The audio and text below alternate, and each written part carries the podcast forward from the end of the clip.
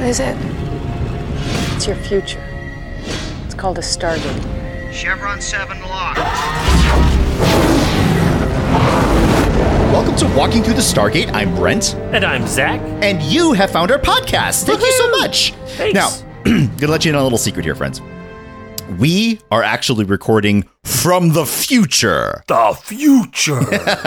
well, so it's uh, your past, and technically it's our past too. But uh, the version of Brent and Zach that you are about to listen to, they are from many years ago.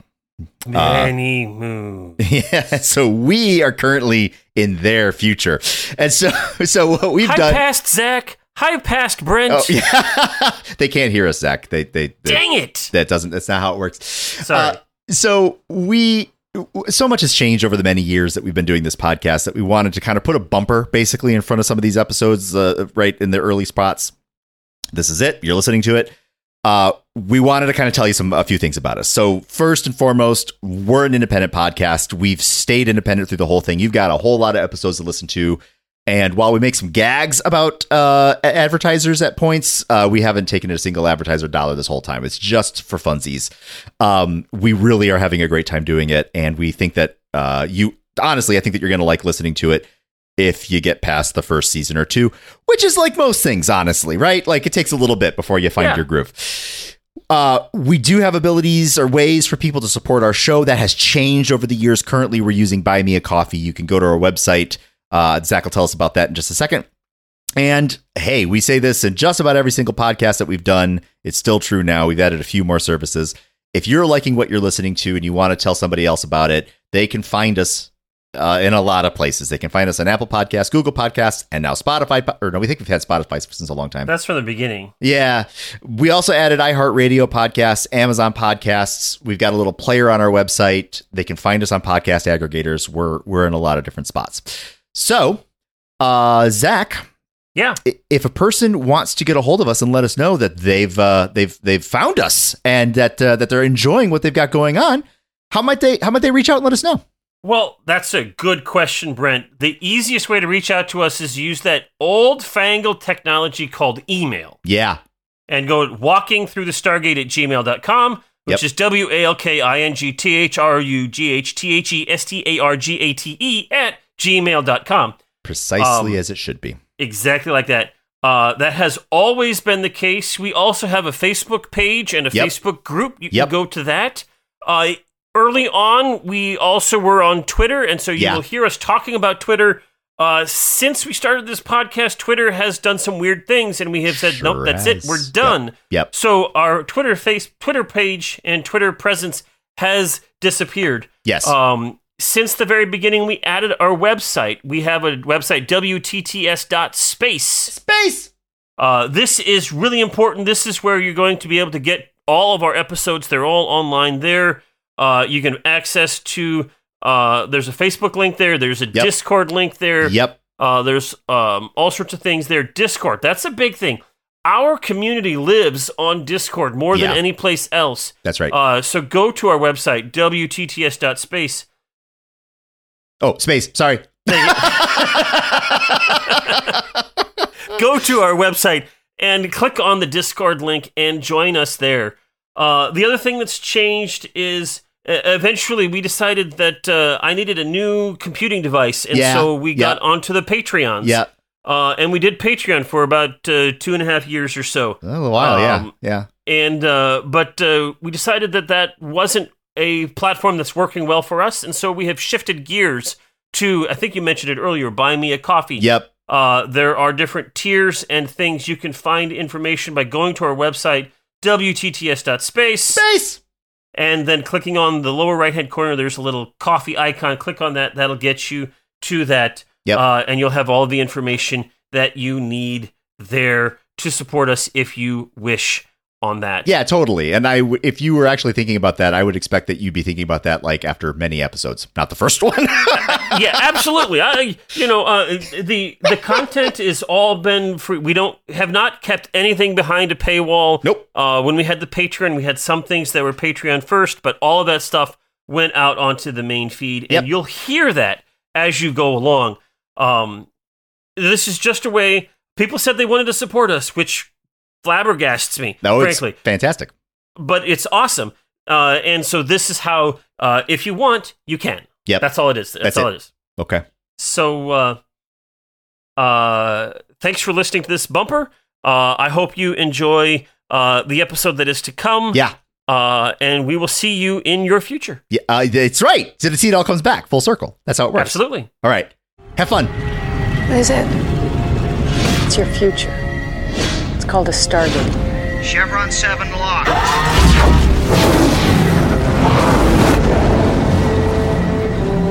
Welcome to Walking Through the Stargate. I'm Brent, And I'm Zach. And we're recording episode three and talking about emancipation, SG1's emancipation. I got to tell you, Zach, I'm really excited to talk about this one. Oh, yeah? Mostly because, yeah, it is a train wreck of an episode. It is an awful episode. I I don't want to uh, spoil our uh, rankings at the end, but but uh, let me just jump right ahead to some of the trivia here. So this episode is so bad, the producers think it's awful, and as a general rule, when they send this to syndication, they skip this one. That's how uh-huh. bad this episode is. So this is like a rare gem in a manner of oh, speaking. Oh, Not very many people very see this special. one. I, I had a college professor who called things special. Uh-huh. And and this is a very special episode. A very special episode of Stargate SG1. Yeah. Uh, a couple of background in, uh, facts. Uh, this episode aired on August 8, 1997, and just because I wanted to, I looked up what would hap- what was happening on August 8, 1997. Apparently, Mariners Randy Johnson strikes out eight, nineteen Chicago White Sox.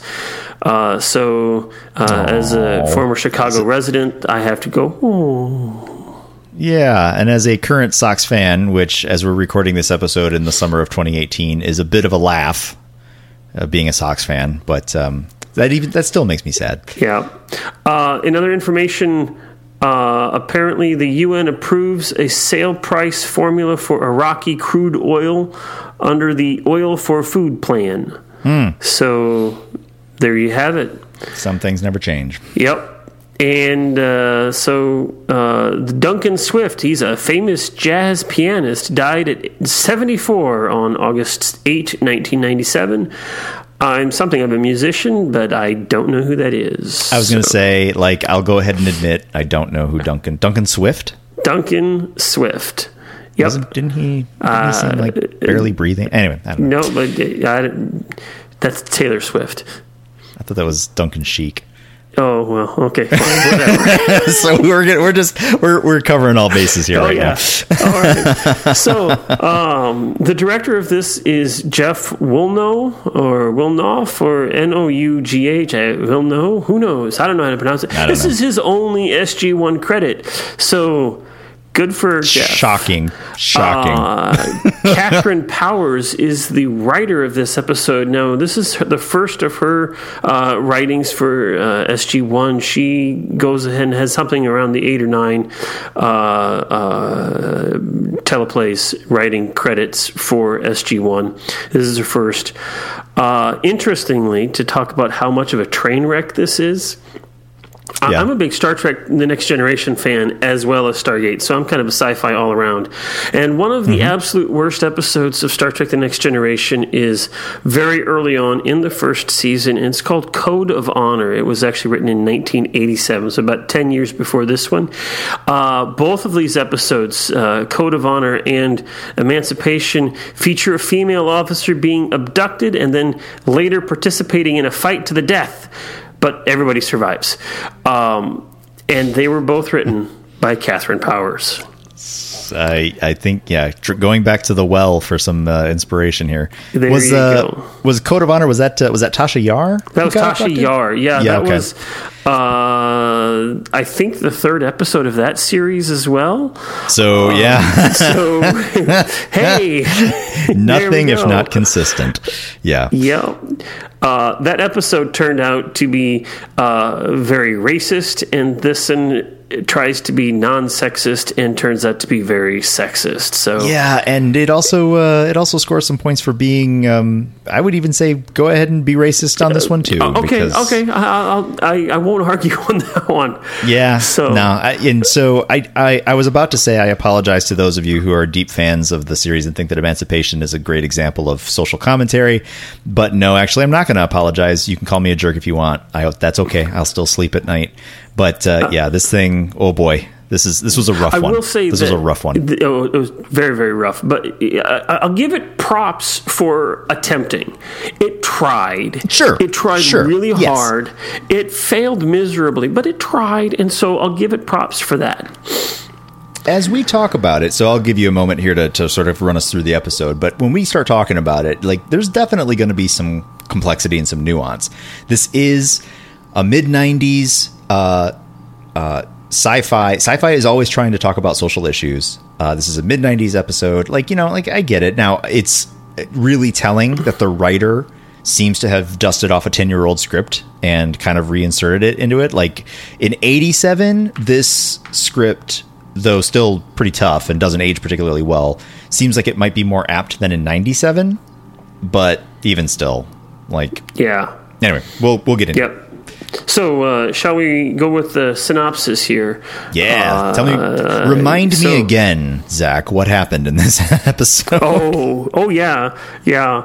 So, uh, this synopsis comes from the uh, Stargate Command wiki, uh, and it goes like this: On a routine trip through the Stargate, SG-1 finds a beautiful planet named Samarka with no apparent signs of technology. They suddenly see a young man running from a bunch of rabid dogs and save his life. He is initially very grateful and introduces himself as Abu of the Shavadai, which Abu translates as the people of the steppe. Suddenly he realizes that one of them is not a man and points to Captain Samantha Carter and exclaims, She is a woman! Abu's father, uh, Mugai, and some of his clan show up, and when they see Carter, they point arrows at her. In this culture, women are not allowed to show their faces or wear the clothes of a man. Carter is offended and does not react well. Abu tells his father the woman saved his life, and the father declares Carter is thus saved from her fate at the hands of the law and invites them all back to his village. I want to pause there for just a minute. Very convenient, right there, writing. Uh, she must die. No, no, no, Dad. She saved my life. Oh, okay. Well, if she saved your life, then it's okay then. Totally. Totally. No, we'll we'll get into it. We'll we'll get into it, but believe me, that was not lost on me when I saw that. Okay, okay, we'll keep going. Once there, Dr. Yeah. Daniel Jackson discovers that local culture resembles that of Mongolian nomads, nomads, uh, probably from the Chagata, Chagatai, perfectly, uh, per- perfectly preserved since likely being transported from Earth by the Goa'uld close to a thousand years before. Now, there's some timing issues there uh, with the Mongols and and and uh, Stargate and all this stuff, but. Never mind. Uh, Mugai, though a law abiding man, is a very tolerant and open to the concept of change. Uh, the laws of the various clans of his culture state that women must be obedient, hide their faces, and remain silent unless spoken to. To prevent Carter from punishment, he places her in the care of the tribe's women to instruct her in these rules and provide her a woman's gown complete with a headpiece and veil. The remaining male members of SG1 poorly contain their avid appreciation of her new attire. She is less than amused. While Daniel immerses himself in the anthropology along with Colonel Jack O'Neill and Teal'c, Abu kidnaps Carter and takes her to a neighboring clan led by a fierce warlord, Turgan. Abu tells Carter he intends to trade her for something he wants more than life itself. When Daniel discovers Abu's deed, he confronts Mugai, who, having guessed his son's intentions, joins SG1 to pursue Abu. Turgan lusts for Carter and debases her, studying her appearance as if she were an animal. Her resulting sarcasm and attitude make Turgan behave violently. Abu wishes to trade her for the hand of Turgan's daughter, Naya. Turgan refuses, instead offering Abu 300 weights of gold or death in exchange. Abu takes the gold and reluctantly leaves. Naya is in love with Abu and becomes distressed as her father, uh, who already has the allegiance of 22 tribe chieftains, tells Naya she will marry the warlord of a 23rd clan by the next moon. Later, Abu sneaks into Turgan's camp and tells Naya he will wait in the forest for her to escape so that they may elope. If SG1 waits until the next day to rescue Carter, Turgan will partake of his new, newest purchase. Knowing this, SG1 attempts to repurchase her for 500 weights of gold. They tell Turgan that she is their shaman and they must have her back. Turgan refuses all offers until O'Neill offers his M9 pistol sidearm, demonstrating its effectiveness by firing it at a ground a gourd pot. The trade is made, and all four members of SG1 quickly leave with Mugai before Turgan can learn that the pistol has a limited amount of ammunition he can't replace. During this time, Naya attempts to escape but is captured in the process. Turgan intends to stone her to death for her disobedience. Abu begs Carter and the others to use their weapons to save Naya, but Mugai tells them this would bring war to the Shavadai. After considering the problem, Mugai explains that there is a law that allows a clan leader to challenge another to a duel in order to halt a stoning. If Turgan can be defeated in combat in the setting of this legal challenge, the stoning would be stopped and there would be no war between the groups. Carter challenges Turgan as the chieftain of her clan. Turgan pulls out a short sword like dagger, while she pulls out her much smaller, by comparison, Ontario knife. She wins the ensuing hand to hand combat, but refuses to kill Turgan, instead, making him swear to release Naya, not making war with the Shavadai, and to yield to her. In celebration of Carter's bravery, Mugai is an example. Uh, Mugai, as an example to the other clans and tribes, abolishes the old laws regarding women, allowing them to walk freely about the camp with their faces revealed. SG1 returns to Earth with a new anesthetic derived from one of the local plants. The end. The end. The end. And Oh. it could not have come soon enough. And I love this show. Not not this episode, but I love this show. So, uh, for a little bit of context for our dear listeners, um, uh, Zach and his wife came by to visit um, me and my girlfriend when, uh, uh, and uh, uh, for a few days uh, a couple weeks ago, and we decided to watch uh, Emancipation together. And um, I, I, I think I'm going to be forever grateful for the experience of watching it with you because if I had to watch this thing by myself, like it I, I think my jaw wouldn't have lifted off the floor. Yeah. This thing did not. This thing did not age well at all. Like at all. I don't um, think I'll this launch one right aged into- well the day it was aired. Yeah. so I mean, getting getting back to that sort of that thing that we were going to be talking about, where it's like, uh, you know, let's let's let's think about it within the framework of its time. Um, talking about um, talking about issues of feminism in the late 90s um, and doing so from a position of like hey everybody guess what? Women aren't property. Like that feels like yeah okay um, that is your minimum baseline of uh, uh, a competency is is saying you know hey guess what people? Women are people too. And yeah fine. Like you know it's it's it's it's a nice convenient trope to like take a look at a backward civilization. But this thing was just this thing was just bonkers. We had um the the damsel in distress trope. We had the uh, noble savage trope. We had the um the barbarian trope. Uh let's see what else did we have in here? We had the um white dude with gun trope. Yep. like this thing was just a walking laugh bag and it and it was really not trying to be. I mean, it was trying to take itself seriously. No, you know this this you know, the pilot and the enemy within is all basically one long story, or at least two stories that are uh, intimately connected.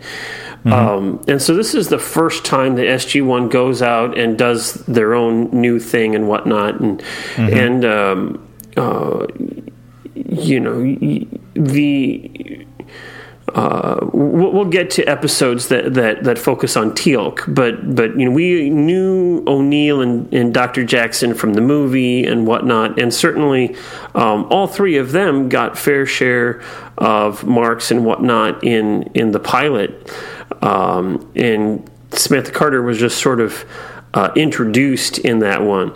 And uh, right. so here they are. They're trying to create and show that this is a character who is uh, a woman. She's strong. She's feminine. Uh, she's. Um, you know, part of the team, but you know, she's one of the guys, but she's different. Uh, I mean, they're they're trying to do all of this stuff, right? Um, and they just uh, sadly, they don't do a very good job of it. Um, well, the, I mean, I know that you were just saying that you don't think this thing aged well the day that it was released. It, it really just, it's, looking at it 20 years later, it's just, it's laughable, is what it is. It's, yeah. It, it, it's, uh, like, you know, it, it just hits the marks. It's sexist, it's racist, uh, it's boring um, the story itself is completely predictable, start yeah. to finish. Yep. It's uh, there's also inconsistency. So like the moment, so so uh, you know, right there at the beginning when um, when the chief is on one hand like some kind of just like jerk saying, "Oh, she's got to die." Uh, and then immediately backs off when his son is like, "No, no, no, she saved my life." Um, and then when they're in the tent or the yurt or whatever. Pause there for a moment, though, okay? Because because mm-hmm. um, she, at best, you, you, can say that she participated in the saving of his life. Um, uh, because you know, frankly, it was O'Neill who kind of right. led the charge and was shooting the gun yeah. and doing all that stuff. She just happened to be there, and let's be why Abu has no reason to care so much about her that, that he would yeah. put himself between an arrow and her, saying she saved my the, life. Uh, yeah, you. So yeah, the setup is even thin ice, super thin ice. Now that that could have been fixed with direction. If if the direction had been, and now this is an example of why Jeff will know whenever this is his only shot. I mean, if if she had been the one that take the initiative to yeah.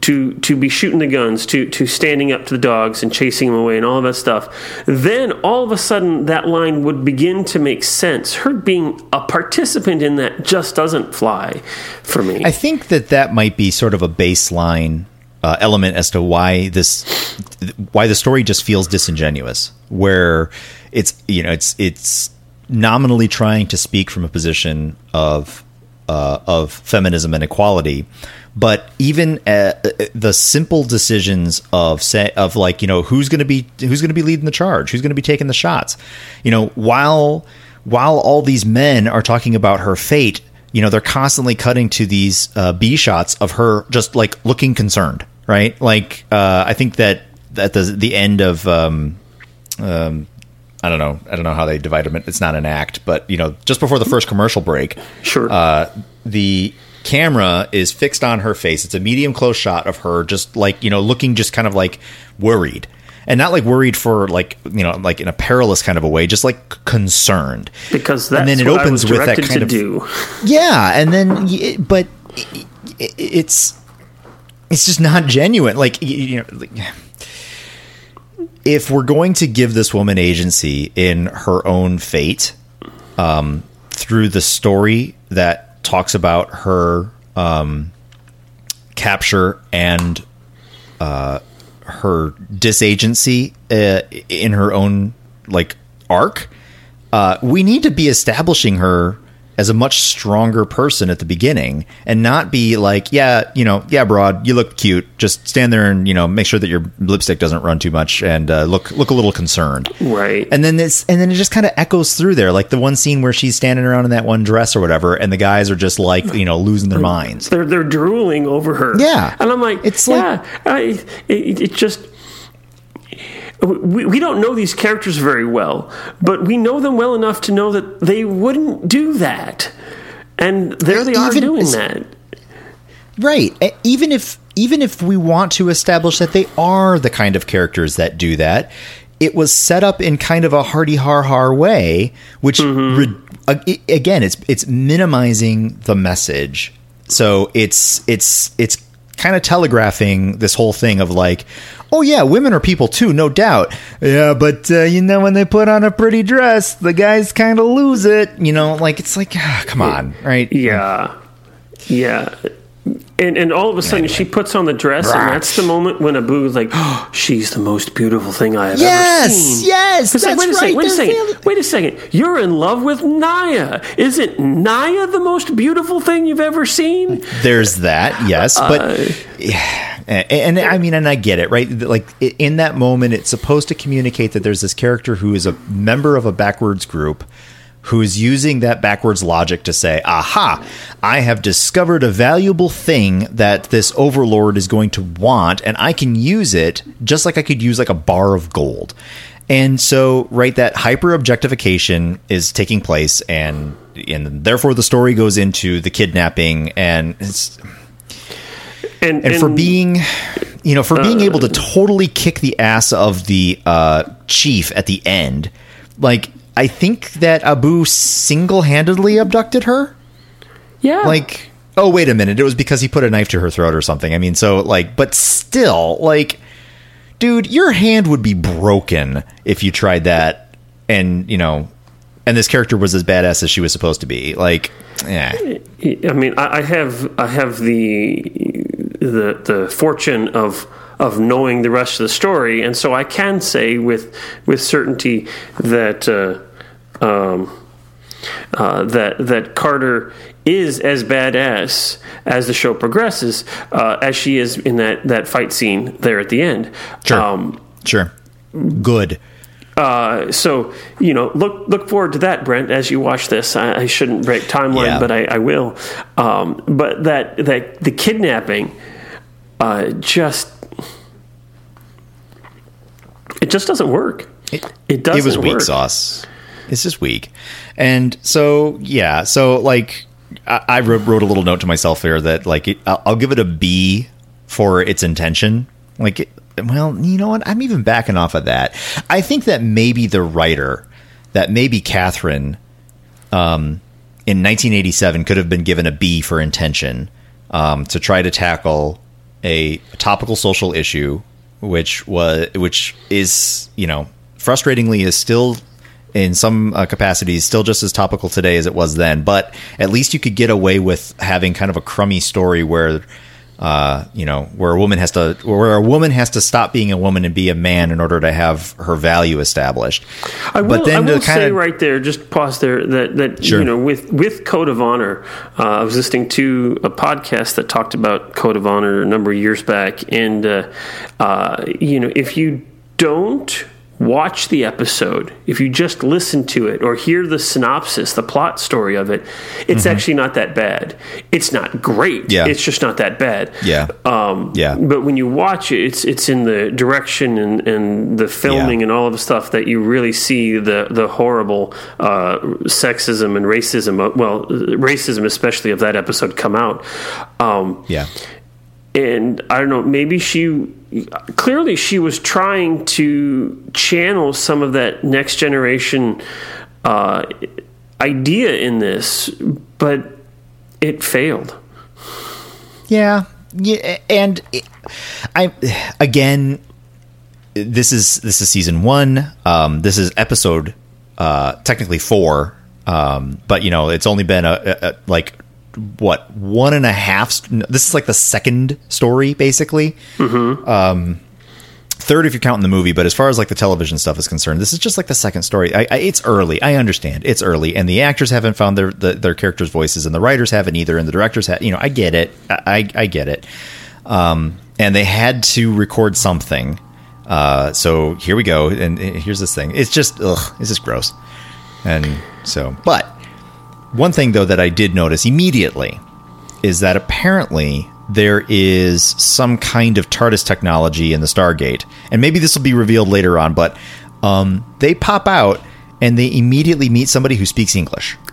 Huh? Yeah. Well, so um, there's that. There is that. Uh, th- that that is basically. A, it doesn't make sense. It, it it's foolish. Um, on the flip side, it makes for really bad storytelling if every time you walk through a gate, you have to totally. have your interpreter figure out and you, you, struggle with the language and whatnot. I, uh, I, I accept that. that. Yes. Yes. Um, yes. And, and bottom line, that's it. That's all it is. It doesn't make sense that uh, the Shavadai uh, would be speaking English. Um, but uh, you know, for, for the, the sake of trying to tell a story of any kind of story, um, it's what you got to do. Uh, yeah. I will say though that it's only taking you a couple of episodes, and you accept that Teal'c speaks English perfectly. Oh, dang it. well, you know, he was part of a warrior race, and undoubtedly he had to know the, the, the, languages of his subjects.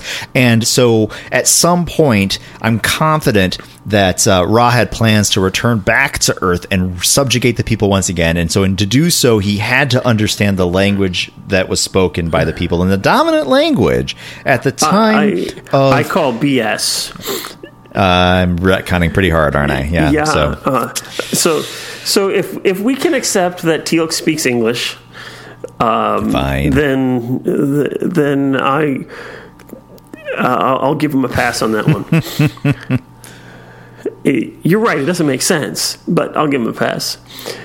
Um, one of the things uh, there there was a just after they rescue um, uh, Carter from Turgan and his uh, cohort, uh, they're sitting around and they're talking about, uh, oh, remember that time on P3X 595? And, uh, you know, last week, well, more than last week ago, I was working on the the the show notes for for episode uh, for the enemy within episode 2 mm-hmm. for us, and uh, uh, you have uh, um, O'Neill and uh, Kowalski arguing over which planet they're going to go to, and.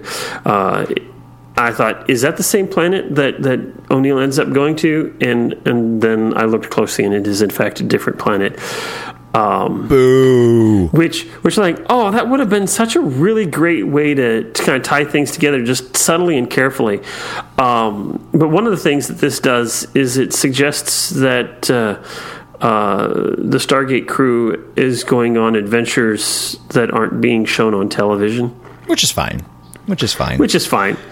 Um, yeah. There's a uh, uh going back to our other. Um, science fiction loves Star Trek. Uh, the uh, the the concept that uh, that the terrible technology as was recorded in the 1960s for the original series, you know, it was futuristic for the time, but uh, thinking about uh, Starfleet technology in that era within the construct of what is our current technology. Of course, it looks like it's taking a step backwards, right, with the little toggle switches and all that jazz.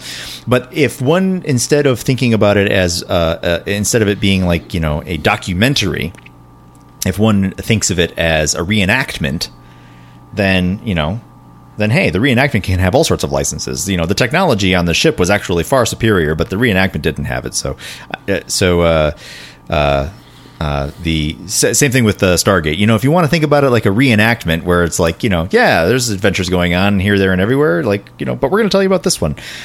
Which, now that I say that out loud, that sounded far better in my head than it did out of my mouth. But uh, you know, we're going to run with it because yeah. uh, you know, hey, hey, we, we are one of my favorite podcasters says, to, uh, to not edit this.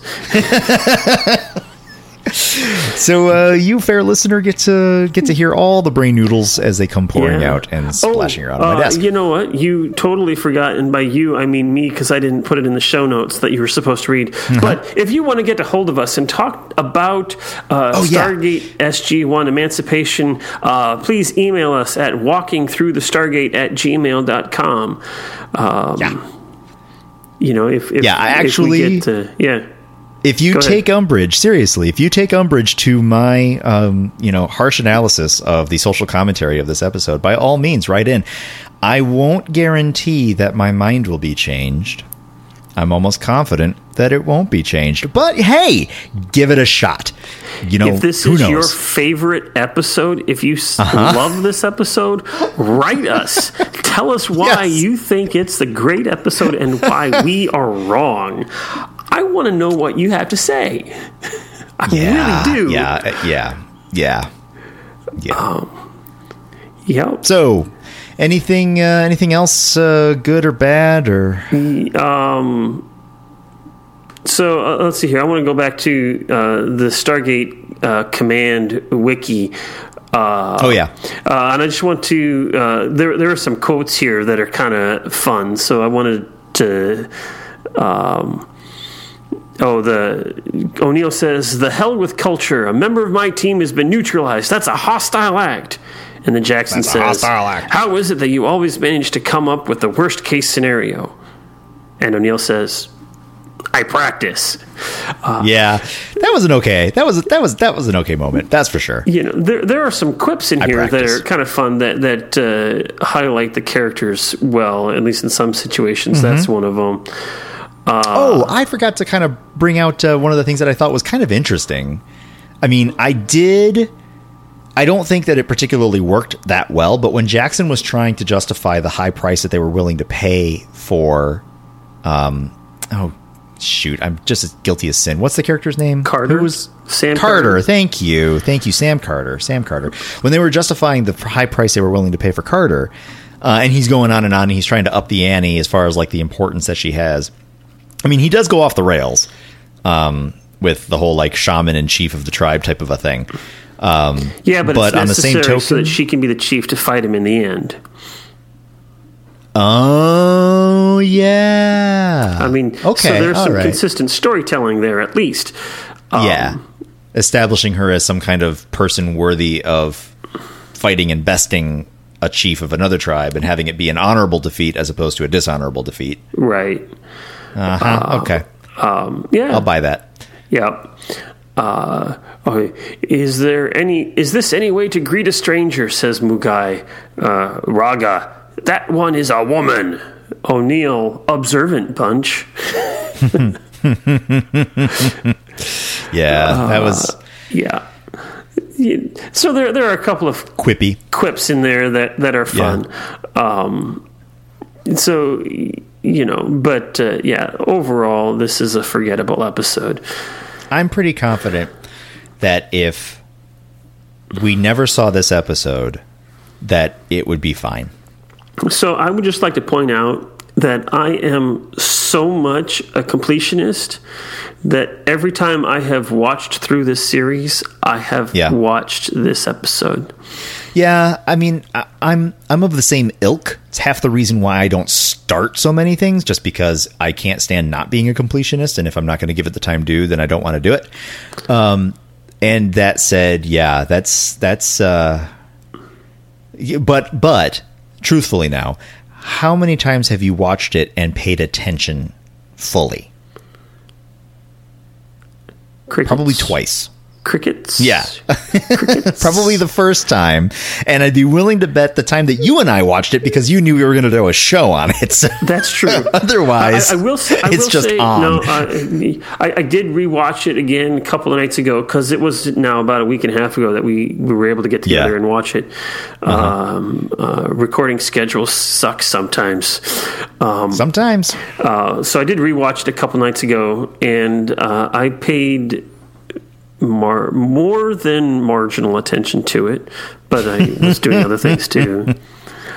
yeah, Yeah. Okay. which is totally acceptable. Uh, I think Totally we're acceptable. probably at the point, Brent, unless you have anything else you want to add, uh, that we can move into uh, our rankings on this. I bet you that everybody is on the edge of their seat, wondering exactly how high I'm going to rank this episode. Right. So out of 7 Mm-hmm. Naquita, not Naquita, gosh, I'll get this right. I will. Chevrons. Seven chevrons. Chevron. A stupid pilot episode of us when you when that yeah. okay out of seven chevrons brent how many Uh-huh. does emancipation get So, I kind of wish that this episode was really about the general going rogue and forgetting his Air Force roots and bringing in the Marines to bring more more order and liberating the team from the tyranny that is Air Force. It sounds like I'm bashing the Air Force. I really just don't care. Um, because at least that one would be a bit more like a "what the heck is going on" type of an episode. And if uh, and if me saying something to the effect of that, I think a person can skip this and it wouldn't matter. If that's not enough of an indicator, I'm not sure what is. Because I'm pretty confident I can't justify anything higher than one chevron for this episode.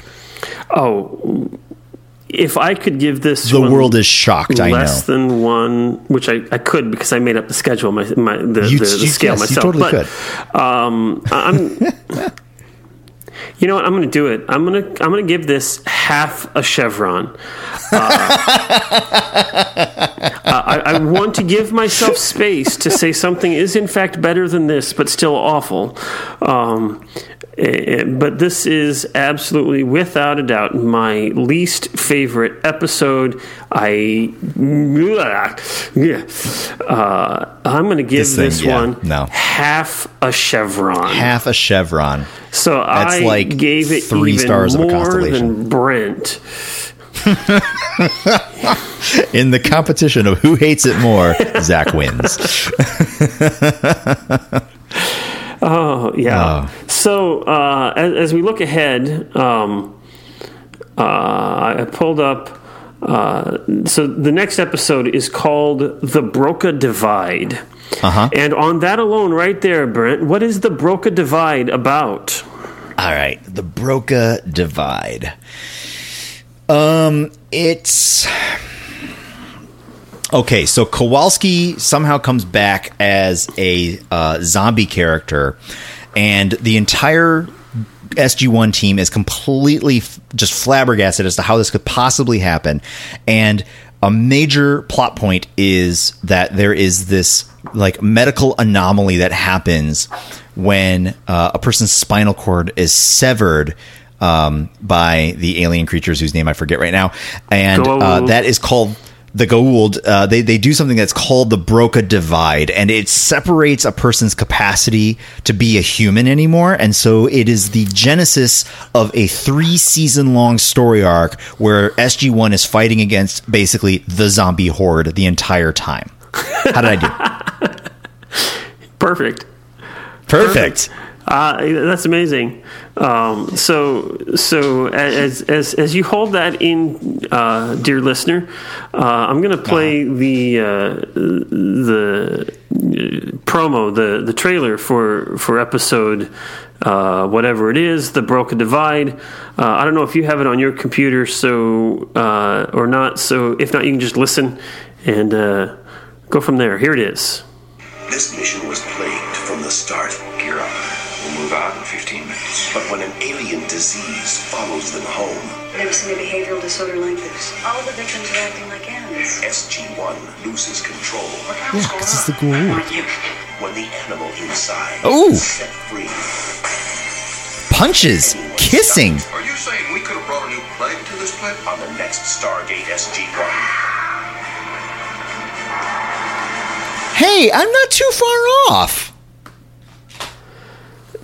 There is nothing that this could totally be the Goa'uld, man.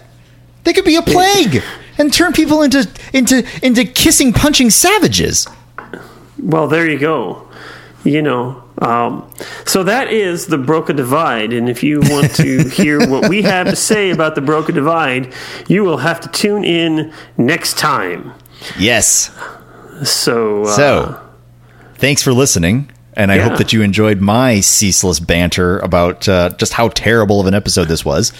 uh, I promise they will get better. If you've never listened, what, never watched SG One before, they will get better than this. So Good. Uh, yay for us, and yay for Stargate SG One. Uh, I think with that, uh, I'm Brent. No, I'm not Brent. And I'm Zach. Did you like that? Did you like how I just totally just Oh, yeah, rolled? you did. So- you said you're Brent. I said I'm Zach. So- I didn't even think. It just happened. We're just naturals. Yeah. We're radio naturals. We've known each other too long. That's Too what- long. Okay, so, I'm let's start that again. So who are you, Zach? I am Zach. And I'm pretty sure Brent. Zach. And you're Okay. Brent. He's Zach. I'm Brent. Yes. And this is Walking Through the Stargate. Thanks for listening. Carter, dial it up. Get these people home.